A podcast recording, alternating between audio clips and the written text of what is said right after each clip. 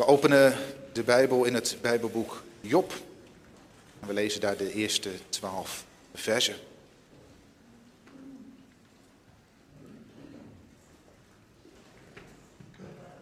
Job is een boek waarin het gaat over de waarom-vraag. Job die zich afvraagt, waarom doet God mij dit aan? Alles wat mij overkomt, hè, hem treft heel veel lijden, heel veel leed, heel veel tegenslag. Maar Job begint met de openingsscène door te schilderen wat voor soort man is Job nu. Waarom mag Job deze vragen ook stellen? Waarom God dit doet.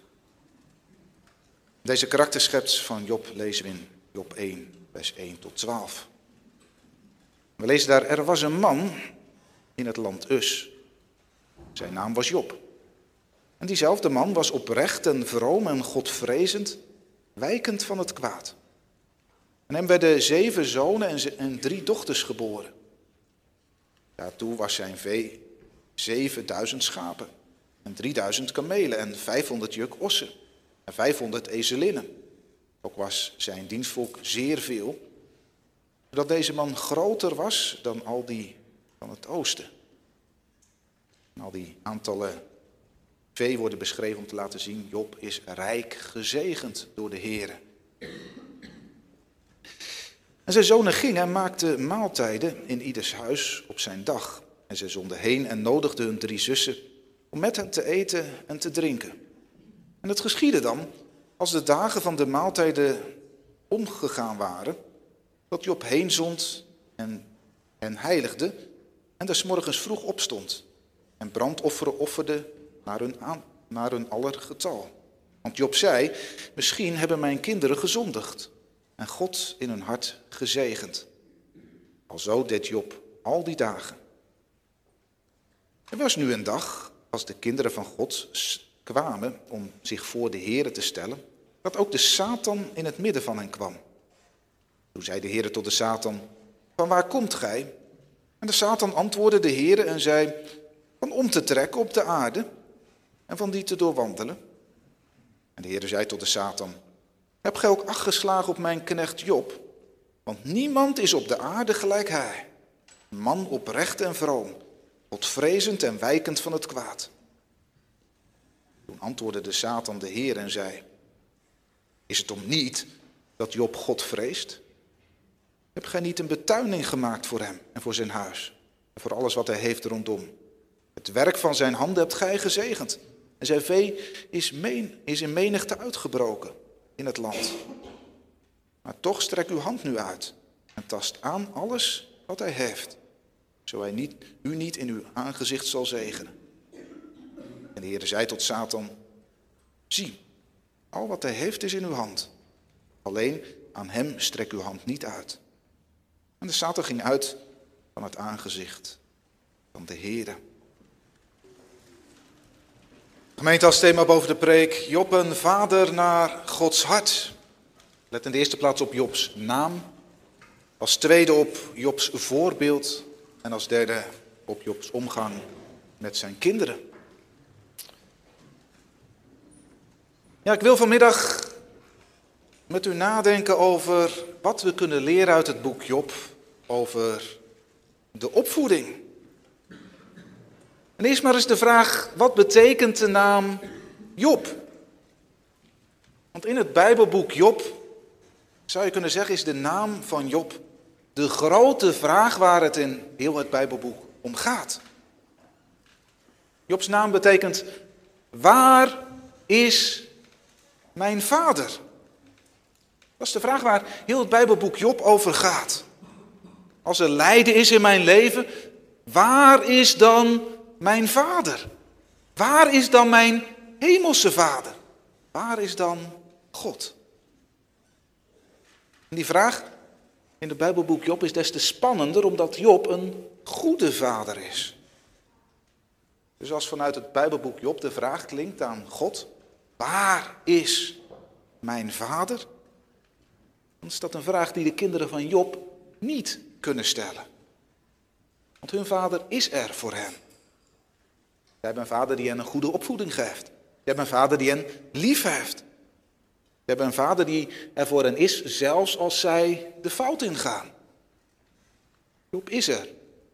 Zo laat deze geschiedenis zien. Job is er voor zijn kinderen. Nou, zijn we meteen bij de eerste toepassing. Kijk naar de vaders. Geldt dat nou ook voor jou? Ben jij er voor je kinderen? Ben jij als Job een vader die er voor zijn kinderen is? Moeders, dat met u? Jou? Ben jij er voor je kinderen? En dan bedoel ik er echt zijn? Of, of kunnen jouw kinderen wel de vraag stellen: waar is mijn vader? Waar is mijn moeder? Je een afwezige vader? Een afwezige moeder? Altijd maar druk met je werk, druk met andere dingen. Nauwelijks tijd voor de kinderen. Tenminste, geen tijd om er echt voor hen te zijn, om te luisteren naar wat ze bezighouden, om te discussiëren over hun vragen, om diepe gesprekken te voeren over de zin van het leven. Om ze te vragen, joh, wat voor doel heb jij in je leven? Om je kinderen leiding te geven.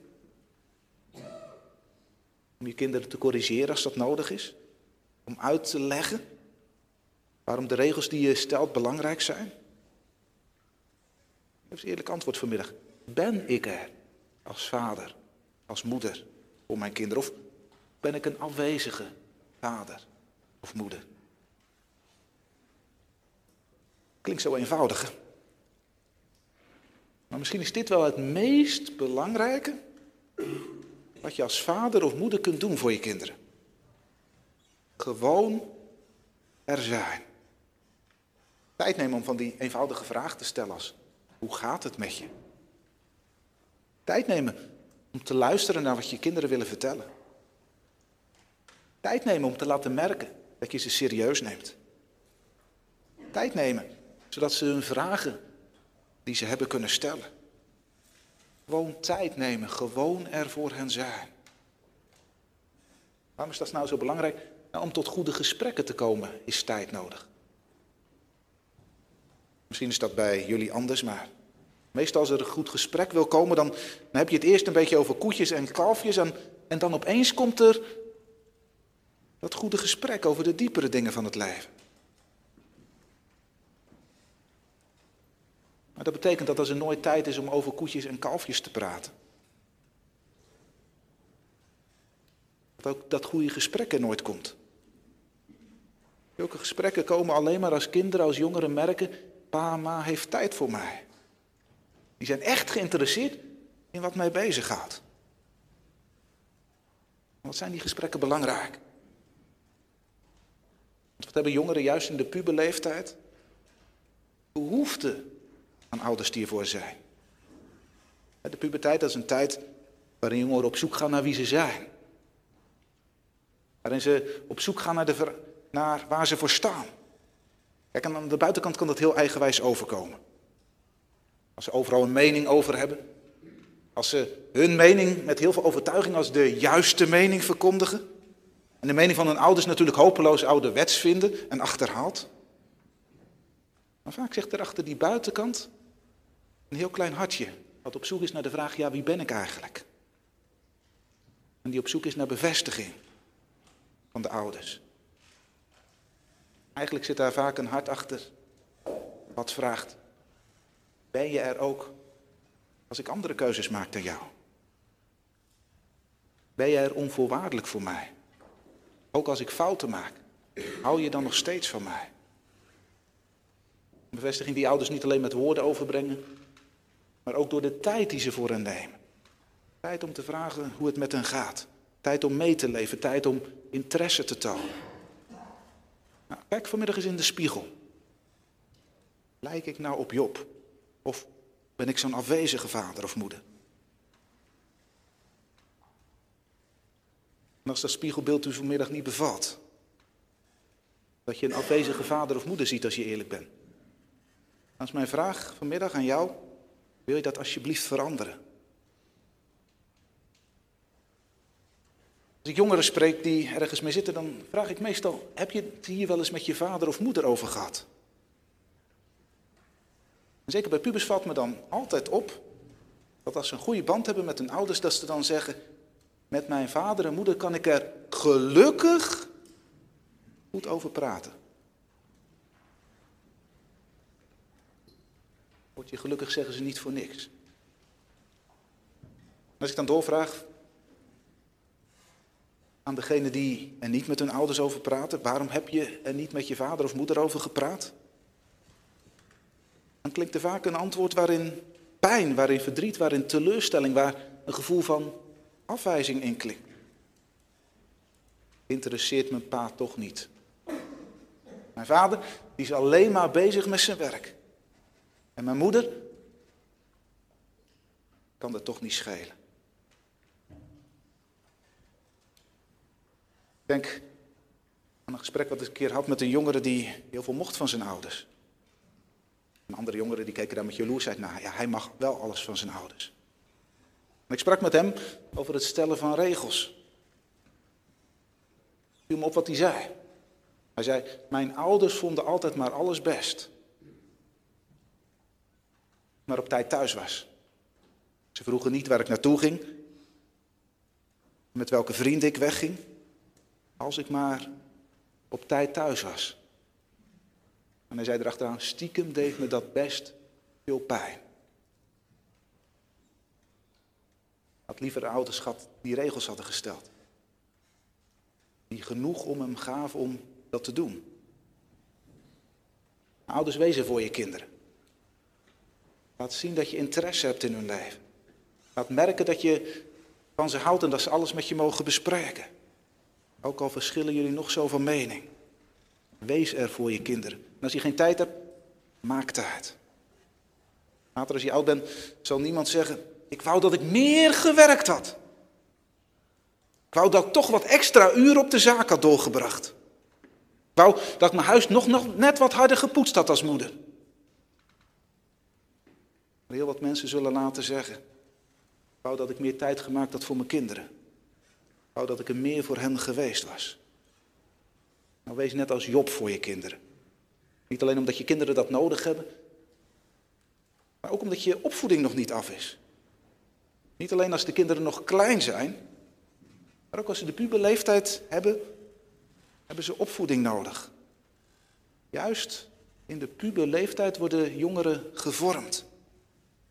Een onderzoek laat zien, onderzoek laat zien dat ouders die betrokken zijn, een hele grote invloed hebben op hoe jongeren gevormd worden in deze leeftijd. En dan weet ik dat dat lijkt soms heel anders. Zeker als je dwarse pubers hebt. Ik ben zelf een dwarse puber geweest. En ik hou heel veel van dwarse pubers, dus ik hoop dat jullie het niet erg vinden als ik het heb over dwarse pubers. Maar als je een dwarse puber hebt, dan kun je als ouders wel eens het idee hebben dat je kinderen jou niet nodig hebben. Dat ze toch al lang hun mening hebben. En dat ze toch al lang het niet met jou eens zijn. Ze trekken zich toch niks van me aan. Onderzoek laat zien dat dat anders werkt. Vaak zich achter die houding die ouders als dwars ervaren. En zoek toch naar een eigen mening. Wat vind ik hiervan? Als ik dit vind, wat zeggen mijn ouders dan? Welke argumenten hebben ze dan tegen wat ik vind? En welke argumenten hebben ze dan voor hun eigen mening? En is dit eigenlijk wel iets wat waarde heeft voor ze? Als ik er nou tegen inga, is het dan zo waardevol voor ze dat ze het gesprek erover met mij aangaan? Dat ze proberen mij te overtuigen dat ze, als ik het toch niet met ze eens word, mij verbieden? Of heeft het geen echte waarde voor ze? En zijn ze bereid als ik er tegen inga om dan die opvatting of die regel aan de kant te zetten? Nou, die gesprekken die, die je als ouder misschien wel heel erg vermoeiend vindt, omdat je maar niet op één lijn lijkt te komen met je kind. Er kunnen wel eens achteraf gezien de gesprekken zijn die je kind het meest gevormd hebben. Dat je ze op dat moment voorziet van de argumenten voor het standpunt wat je uitdraagt. En omdat je op die momenten laat merken dat je overtuigingen waarde voor je hebben. Zoveel waarde dat je de strijd met je puber erom aan wil gaan. Daarom wees er, juist in de puberteit, voor je kinderen, want de opvoeding is nog niet af. Ook die leeftijd kun je ze nog veel meegeven. Kun je ze nog veel vormen. En tenslotte, wees geen afwezige vader of moeder. Omdat de band die je hebt met je kinderen bijna altijd één op één samengaat met de band die je hebt met de Heer. En dat is het spannende van het Bijbelboek Job. Eh, Job die mag aan de Heer de vraag stellen, waar is nu mijn goddelijke vader? Hij mag die vraag stellen omdat hij zelf een goede vader is voor zijn kinderen. Omdat hij zelf is voor hen. Meestal zijn vaders en moeders die afwezig zijn voor hun kinderen. Niet alleen vaders en moeders die weinig tijd hebben voor hun kinderen, maar ook weinig tijd hebben voor de Heer. Voor hun hemelse vader. Dus als je nou van in herkent vanmiddag, eigenlijk zou ik toch wat meer tijd moeten besteden in mijn gezin, aan mijn kinderen. Nou, dan heb ik een vraag voor je. Als er eigenlijk meer tijd moet naar je kinderen, hoe zit het dan met die verticale lijn? Is de band met de Heer er dan wel? Steek je daar dan wel genoeg tijd in? Of ben je daar ook zo slordig in? Als je dicht bij je hemelse vader leeft, ga je toch zijn beeld vertonen? Dan, ga je toch op hem lijken? Dan wil je toch net voor je kinderen zijn zoals hij is voor zijn kinderen? En als je dan ziet hoe hij alles voor je over heeft, hoe hij er altijd voor je is. En dan wil je toch ook zo zijn naar je eigen kinderen. Nou, Job zijn naam betekent waar is mijn vader. En als tweede punt, Jobs voorbeeld. Ja, nadat we nagedacht hebben over de naam Job, is het goed om even de vraag te stellen, wie is Job eigenlijk? En vers 1 beschrijft het ons. Er was een man in het land Us, zijn naam was Job. Hij was oprecht en vroom en godvrezend en wijkend van het kwaad. Nou, Job, hij is, hij is niet echt bijzonder.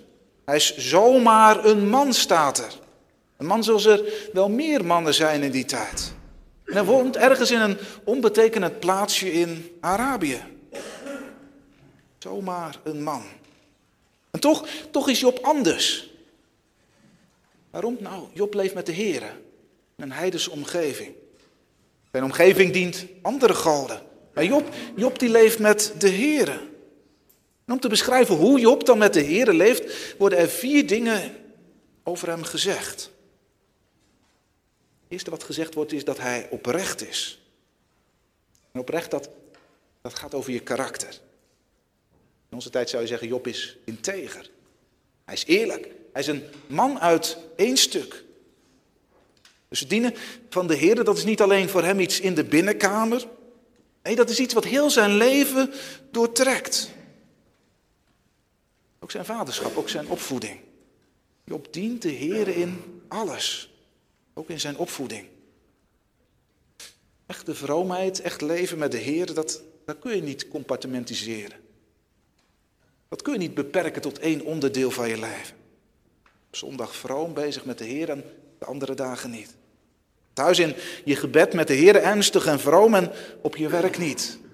Thuis waar de mensen op het dorp en de mensen van de kerk je zien, netjes leven en, op vakantie waar niemand je ziet, anders zijn. Echte vroomheid, dat is iets wat heel je leven doortrekt. Hoe je zondag besteedt, maar ook hoe je in de binnenkamer bidt. Hoe je bent op je werk. Hoe je bent wanneer je bij vrienden bent. Hoe je bent op vakantie. Hoe je bent als man naar je vrouw toe en omgedraaid. Hoe je bent als vader en als moeder naar je kinderen. Echt de vroomheid, echt leven met de Heer, dat doortrekt alles. Nou, zo, is, zo is dat bij Job. Zijn leven met de Heer, dat is geen buitenkant. Dat zijn geen vrome woorden alleen, maar dat doortrekt heel zijn leven. Dat doortrekt alles van hem. Job, hij is oprecht, integer. Trouwens, wat een belangrijke eigenschap om te hebben in de opvoeding. Worden kinderen van jongs af aan daardoor gevormd? Als ze dat zien bij jou. Kijk, kinderen die luisteren niet alleen naar wat papa en mama zeggen. Meestal is dat maar iets van 5%. Maar die andere 95% wordt gevormd door wat ze zien. Door het voorbeeld wat je ze geeft. Kinderen nemen het voorbeeld over wat je hen voorleeft. Dat wat ze vader en moeder elke dag zien doen, dat wordt gewoon voor hen. Met andere woorden, als je zegt tegen je kinderen, je mag geen lelijke woorden zeggen. Maar zelf doe je het wel, af en toe. Of je zegt, kinderen, op zondag gaan wij altijd twee keer naar de kerk, want het dienen van de Heer is belangrijk voor ons. Ja, zelf blijf je als het zaterdagavond laat geworden is wel op bed liggen. Ook al gebeurt het maar af en toe. Even hoe aan het werkt niet. Kinderen zullen zeggen, u doet het zelf ook. Eerlijk en consequent zijn. Goede voorbeeld geven. Voorleven wat je ze mee wil geven. Dat is belangrijk. Leef het leven waarvan je zou willen dat je kinderen het ook zouden leven. Nou, dat is belangrijk niet alleen als ze jong zijn, maar ook als ze puber zijn. Eh, pubers, zeker in onze tijd, hebben enorm behoefte aan eerlijkheid. Wat kunnen ze er boos om worden? En wat mij betreft terecht. Wat kunnen ze boos worden als ouders regels opleggen die ze zelf niet consequent naleven? Dat is hypocriet en ik zou zeggen, dat is ook hypocriet. Daarom vanmiddag een vraag. Ik stel hem niet alleen aan vaders en moeders, maar aan iedereen. Ben ik nou net als Job integer? Ben ik eerlijk? Ben ik consequent? Of geef ik gemengde signalen af? De kerkdienst is belangrijk. Behalve als het mij even niet uitkomt. De regels van Gods woord zijn belangrijk en daar buigen we voor en daar luisteren we naar. Behalve als ik iets anders wil. Ben ik integer, oprecht.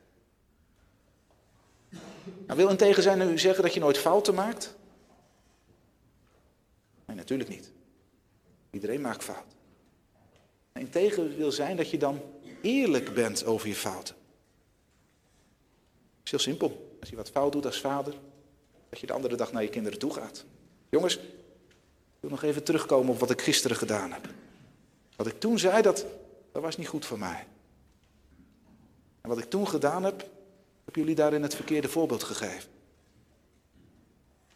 Recht zijn, dat wil niet zeggen dat je geen fouten maakt. Maar dat wil wel zeggen dat je eerlijk je fouten toegeeft. En oprecht zijn, dat wil ook niet zeggen dat het niet moeilijk is. En dat je geen moeilijke dingen mag vragen van je kinderen. Ouders mag je best dingen vragen van je kinderen die je zelf ook moeilijk vindt. Is maar hoe je het brengt. Kinderen, je mag geen lelijke woorden zeggen. En als je dat zelf moeilijk vindt, nou zeg er dan maar bij. Ik vind dat zelf ook moeilijk.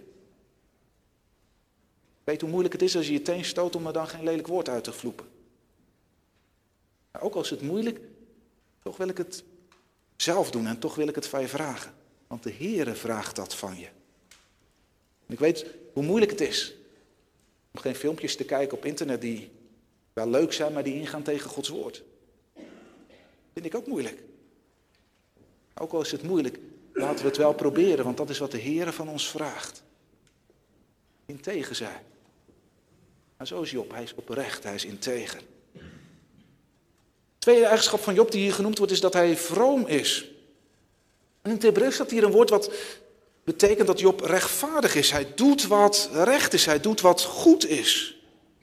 Dus Job heeft, heeft niet alleen een oprecht karakter, hij leeft er ook naar. Wat hij gelooft bepaalt hoe hij leeft. Hij leeft met de Heer en hij laat dat zien in zijn levenswandel. Je kunt dat ook zien als je kijkt naar de vierde eigenschap die genoemd wordt in vers 1. Job staat zo, staat er in vers 1, hij is wijkende van het kwaad. Dus hij heeft niet alleen met heel zijn hart de Heer lief, maar uit liefde tot de Heer gaat hij ook alle verkeerde dingen uit de weg. Hij is iemand die bij de zonde uit de buurt blijft. Hij probeert in alles van zijn leven te leven zoals de Heer dat van hem vraagt. Dus hij leeft uit wat hij gelooft. Dus dat wat hij zijn kinderen voorhoudt, dat brengt hij in de praktijk. Hij gaat zijn kinderen voor in de weg van Gods geboden. Nou, de derde eigenschap die genoemd wordt over Job is dat hij godvrezend is. Job, hij vreest de Heer, hij heeft ontzag voor de Heer. Dat gaat hier vooral over dat hij de Heer en zijn wetten serieus neemt. Dat hij vreest voor het oordeel van God als hij de wetten van God overtreedt. Job, Job denkt niet makkelijk over God.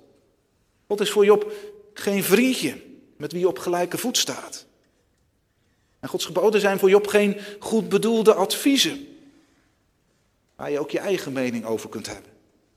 Nee, Job, hij vreest de Heer. Hij heeft ontzag voor de Heer. Hij wil leven naar de geboden van de Heer. Want hij weet, de Heer is rechtvaardig en heilig. Je zou Jobs leven kunnen samenvatten met de woorden: Hij leeft met heel zijn hart. Met heel zijn leven. Met de Heer. Wat is dat in de opvoeding belangrijk? Kinderen voelen dat. Denk maar terug aan je eigen jeugd. Je hebt dat gevoeld. Je voelt het.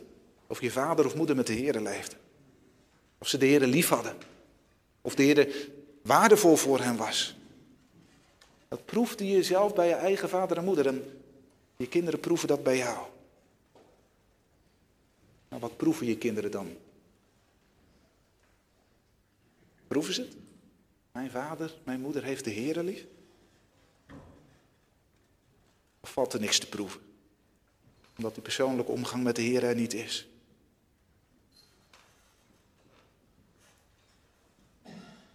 Als het er nou niet is, was dat aangrijpend. Niet alleen omdat je zelf geen recht hebt om onbekeerd te zijn. Elke dag die je onbekeerd leeft is schuld tegenover de Heer. Maar het is niet alleen schuld tegenover de Heer, het is ook schuld naar je kinderen toe. Nou, hoe erg zal het zijn als je kinderen op de oordeelsdag tot je zullen zeggen: Pa, waarom heb jij mij niet volgeleefd in het leven met de Heer? Maar waarom heb je me niet laten zien dat het leven met de Heer goed is?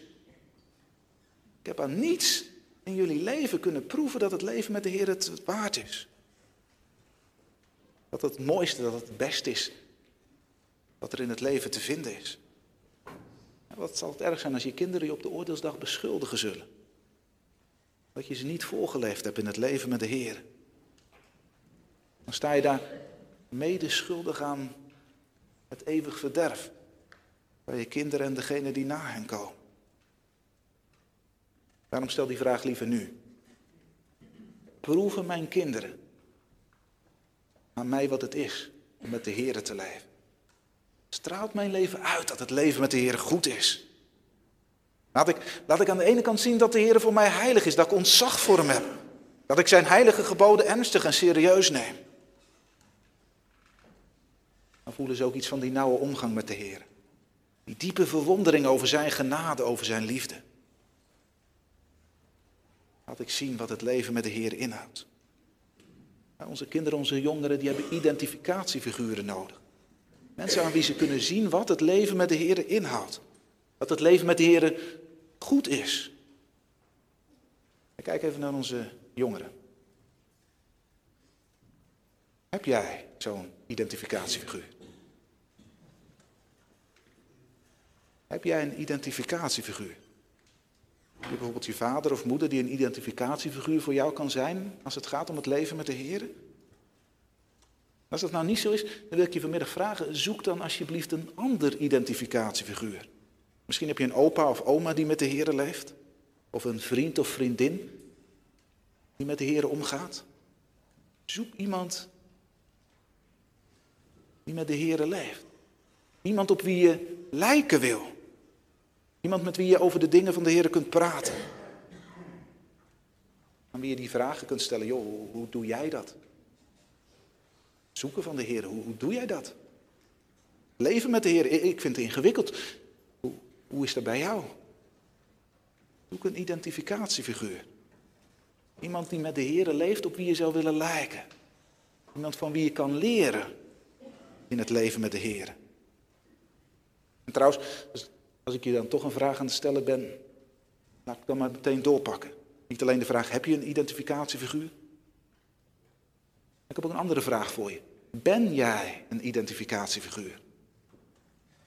Kijk, je ouders kunnen het leven met de Heer voorleven. andere identificatiefiguren kunnen laten zien wat het leven met de Heer inhoudt. Maar, maar hun geloof maakt jou niet zalig. Daarom heb je jezelf de Heer gezocht en gevonden. Ben je zelf met de Heer gaan leven? Heb je zelf ontdekt hoe goed het leven met de Heer is? En ben jij zelf voor anderen een identificatiefiguur? dan weet ik, opvoeden is een taak voor ouders, tenminste in de Bijbel wel. Maar tegelijkertijd is natuurlijk wel de werkelijkheid dat in onze maatschappij jongeren elkaar opvoeden. Vrienden zijn heel bepalend voor hoe jongeren gevormd worden. Nou, mijn vraag aan jou is, wat leren jouw vrienden nu van jou? Wat leren ze van jouw leven? Proeven ze het bij jou dat het leven met de Heer het belangrijkste is? Proeven ze het bij hem, bij haar? De Heer is hem alles waard. Hij heeft de Heer lief, hij wil met de Heer leven. En als hij het over de Heer heeft, dan, dan gaat hij stralen. En hij wil niks doen wat ingaat tegen de Heer. Zien ze aan jou hoe goed het is om met de Heer te leven. Ben jij zo'n identificatiefiguur voor je vrienden en klasgenoten? Ja, zeg je, maar, maar hoe doe ik dat dan? eigenlijk, eigenlijk is het helemaal niet moeilijk om een identificatiefiguur te zijn. Een identificatiefiguur doet eigenlijk niks bijzonders. Die leeft gewoon. Met hoe die leeft straalt hij, net zoals iedereen, uit wat hij belangrijk vindt. Waar hij het geluk van verwacht. Je zou kunnen zeggen, ieder mens laat met zijn leven zien wat voor hem of haar belangrijk is. Maar zo is het als je de kennen, dan straal je uit dat Hij het belangrijkste voor je is. Dat gaat vanzelf. Een identificatiefiguur is iemand die een richting aanwijst met zijn leven. De vraag is, welke richting wijst mijn leven nu aan? Mensen de richting aanwijzen van mijn leven volgen. Waar komen ze dan uit? Komen ze dan uit bij God? Komen ze dan uit bij Christus? Omdat Hij voor jou het allermeest waard is? Of wijst jouw leven dan toch een andere kant op? Omdat als het er echt om gaat, iets anders voor jou het meest waardevol is. Als jij een identificatiefiguur bent, waarheen wijst jouw richting wijzen dan? Dan naar het derde punt, op omgang met zijn kinderen. Ja, nou, het eerst beschreven is dat Job met de Here leeft. En vervolgens de rijkdommen beschreven wordt die Job allemaal gekregen heeft van de Here. Wordt beschreven hoe Job omgaat met zijn kinderen. Zomaar een voorbeeld van, uit het leven van Job die laten zien wie hij is. Het is opvallend dat de schrijver dan juist een voorbeeld uit het leven met zijn kinderen neemt. Want Job's zonen die vieren regelmatig een feestje. Sommige uitleggers die denken dat het om een verjaardagsfeestje gaat. Maar anderen die denken, en ik denk dat ze gelijk hebben, dat Jobs zonen om de beurt een feest organiseren. Ze wonen al op zichzelf en om de beurt organiseren ze een feest in het huis van steeds een van de andere zonen van Job. En de dochters van Job, die, die wonen nog thuis, zo kun je tussen de regels door opmaken. En die nodigen die worden uitgenodigd op de feesten van hun broers. Nou, zo, zo vieren ze regelmatig een feest. Ze eten en ze drinken met elkaar. Ze hebben het goed. En Job, nou Job die wordt niet uitgenodigd. Of hij wordt wel uitgenodigd, maar hij gaat niet. Als je leest hoe Job aankijkt tegen de feesten die zijn kinderen houden. En als je leest dat Job er rekening mee houdt dat zijn kinderen op die feesten zondigen. Je leest na afloop dat Job zegt, misschien hebben mijn kinderen gezondigd en God in hun hart gezegend. En dan snappen we waarom Job er niet is op die feesten. Job is bang om daar naartoe te gaan, omdat hij weet, op die feesten wordt er gezondigd. En ook daarin is Job integer. Als daar gezondigd wordt, ben ik er niet. Dat is opvallend, want dat was in die tijd heel ongebruikelijk. Als een vader niet komt op de feesten van zijn zoon, nou, dat was als een schande in die tijd. Maar Job, hij is daarin consequent. Hij blijft weg van de feesten die zijn kinderen organiseren, bang dat er daar gezondigd wordt. Als je probeert in te leven wat dat voor Job geweest is als vader om niet naar het feest van zijn eigen kinderen te kunnen, kan ik me best indenken dat is best moeilijk geweest. Job, zo kun je dat merken in de rest van de geschiedenis, hij heeft zijn kinderen lief. Hij heeft het beste met hen voor. Het zal voor hem niet makkelijk geweest zijn om hierin eerlijk en consequent te zijn. Ondanks dat zijn vader het misschien wel zei, joh, ga nou toch maar. Om dan toch te zeggen, nee, ik ga niet, want er wordt daar gezondigd. Ja, zeg maar, wat voor zonden waren dan op die feesten, waardoor Job niet kon komen? Nou, het wordt niet verteld, maar vers 5, die maakt het niet moeilijk om een voorstelling daarvan te maken. Er werd daar gegeten en gedronken, zo staat er. En zoals het gebruikelijk was op feesten in het Midden-Oosten, was dat een manier van feesten waarop veel alcohol naar binnen gegoten werd. We weten allemaal wat er gebeurt als mensen te veel drinken. Worden er grappen gemaakt die over het randje zijn of te ver over. Dan vliegen de seksueel getinte opmerkingen door de zaal. Er zijn er soms grensoverschrijdende handelingen op seksueel gebied. Vernielingen, vechtpartijen. De zonde van dronkenschap in onze tijd vaak bezachtend uitgedrukt met aangeschoten zijn. Het is een zonde waarvan de Bijbel laat zien, keer op keer, dat is een zonde die leidt tot andere zonden. Maar Job, hij is daar bezorgd over. Terwijl zijn kinderen feest vieren, is Job bezorgd dat zijn kinderen zondigen. Dat ze de Heer zegenen. Dat wil zeggen dat ze op die feesten lichtzinnig over God of zijn geboden gepraat hebben. Nou, daarom roept Job, als zijn zonen weer eens een feest gegeven hebben, zijn kinderen bij elkaar, elke keer als ze dat doen, roept hij ze bij elkaar om hen te heiligen. Direct de volgende dag, zo staat er in vers 5, doet hij dat. En, en, je voelt de urgentie. Job, hij stelt het niet uit, hij wacht niet tot later of er een keer een geschikt moment komt. Nee, direct de morgen nadat zijn kinderen een feest gevierd hebben, roept Job zijn kinderen bij elkaar. Hij kan er niet mee leven met de gedachte dat zijn kinderen misschien wel gezondigd hebben. Dat ze niet ten opzichte van God in een rechte verhouding staan. Daarom roept hij zijn kinderen bij elkaar om hen te heiligen. Een heilige, dat betekent eenvoudigweg dat je het verkeerde wat er is in je leven wegdoet. Met andere woorden, hij spreekt zijn kinderen aan op hun zonde die ze gedaan hebben. En hij roept ze op om hem met te bereiken. En dan, dan brengt hij een offer voor hen om hun zonde te verzoenen. Hij neemt zijn kinderen mee voor het aangezicht van de Heer, om samen met hen te bidden om de vergeving van hun zonde. Maar dat doet hij op niet één keer, elke keer als zijn kinderen een feest gehad hebben. Nou, als je nou hier naar kijkt, wat valt dan op in hoe Job omgaat met zijn kinderen? Het eerste wat opvalt is dat Job de zonde serieus neemt. Job, hij zegt niet, joh, ik ben zelf ook jong geweest en experimenteren, dat hoort er een beetje bij op die leeftijd. Een keertje aangeschoten zijn, ach wie is dat niet geweest? Ze zijn nog jong. Job vreest de Heer. Hij heeft ontzag voor de Heer. Hij neemt de zonde van zijn kinderen serieus. Omdat hij weet dat de Heer de zonde van zijn kinderen serieus neemt. Job, hij kan er niet mee leven dat zijn kinderen zondigen. Dus terwijl zijn kinderen feest vieren, zit thuis een verdrietige, bezorgde vader. Die verdrietig is omdat zijn kinderen zondigen. Die bezorgd is dat zijn kinderen verloren gaan. Nou, ouders. Zit jij ook zo thuis? Zaterdagavond? Kinderen gaan stappen? Naar andere plekken gaan waar zonde gedaan wordt? Zien we dan bij jou een bezorgde vader die bang is? Als zijn kinderen sterven en verloren gaan?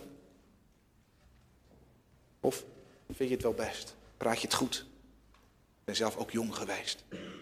Of leg je het koud naast je neer? Nou, ik heb ze gewaarschuwd, ik heb gedaan wat ik kon en hun verantwoording. Of help je ze misschien wel door ze weg te brengen en op te halen?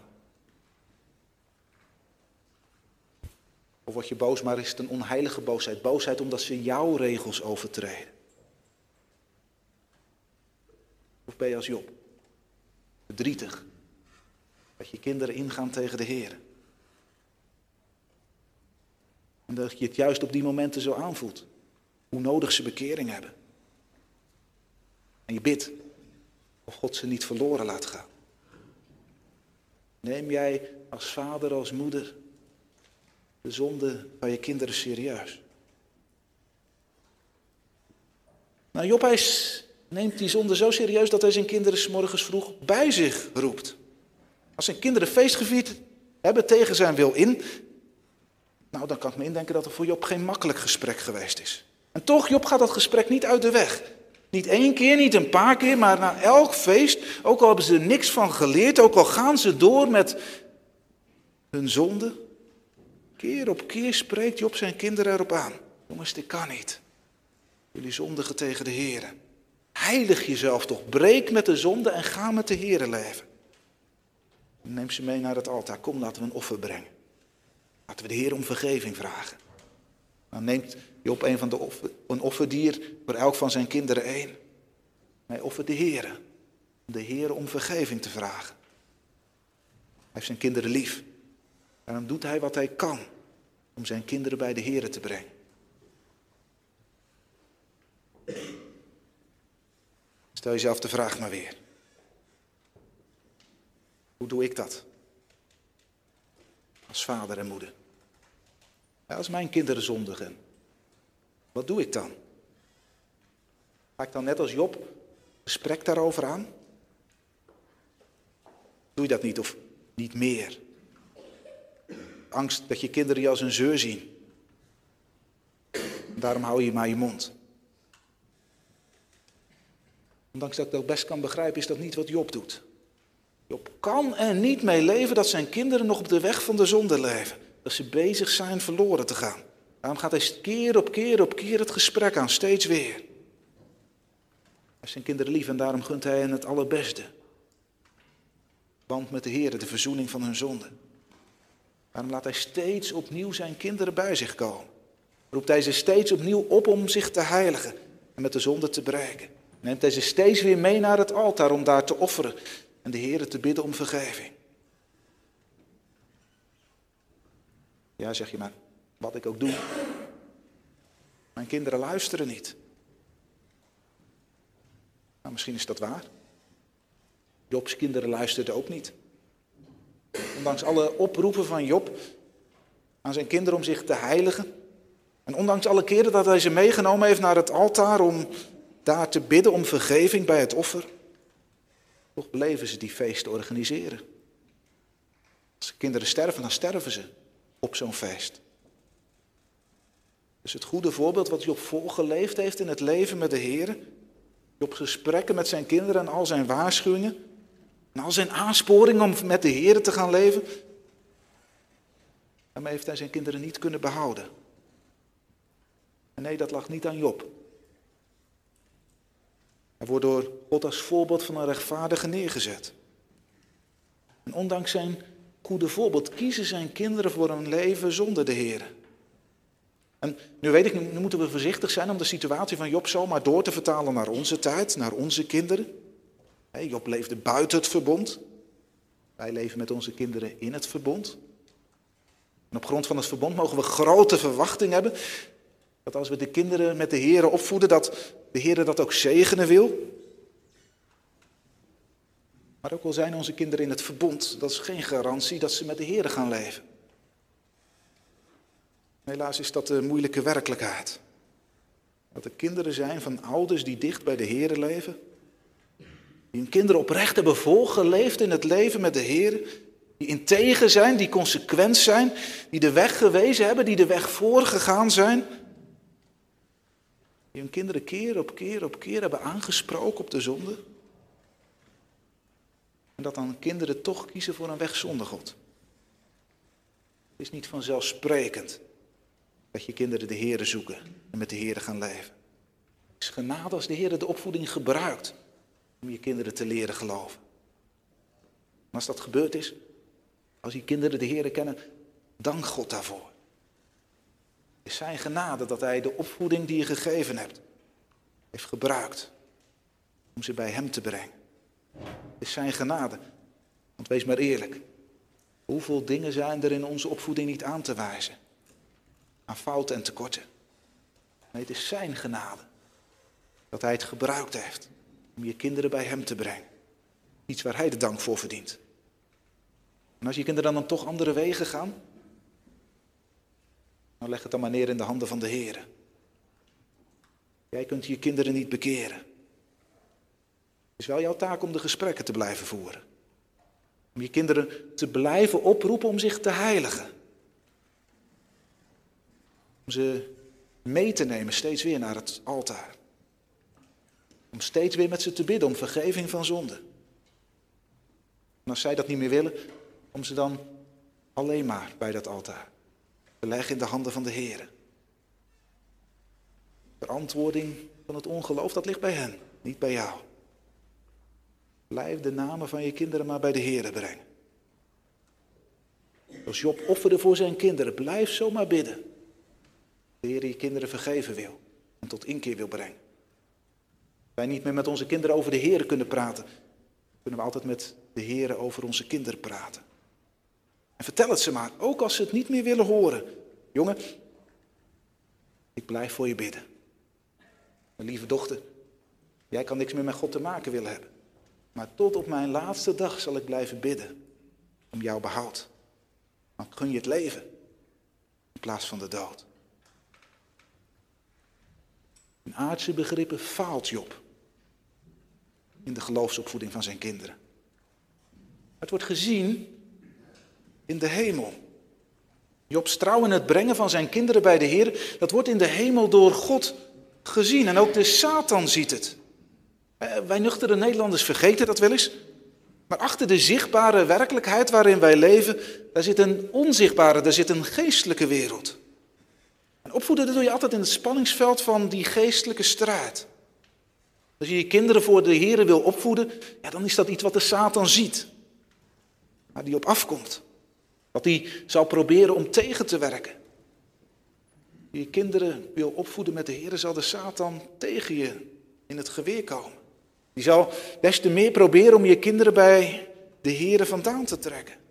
Want voor de Satan staat er heel veel op het spel.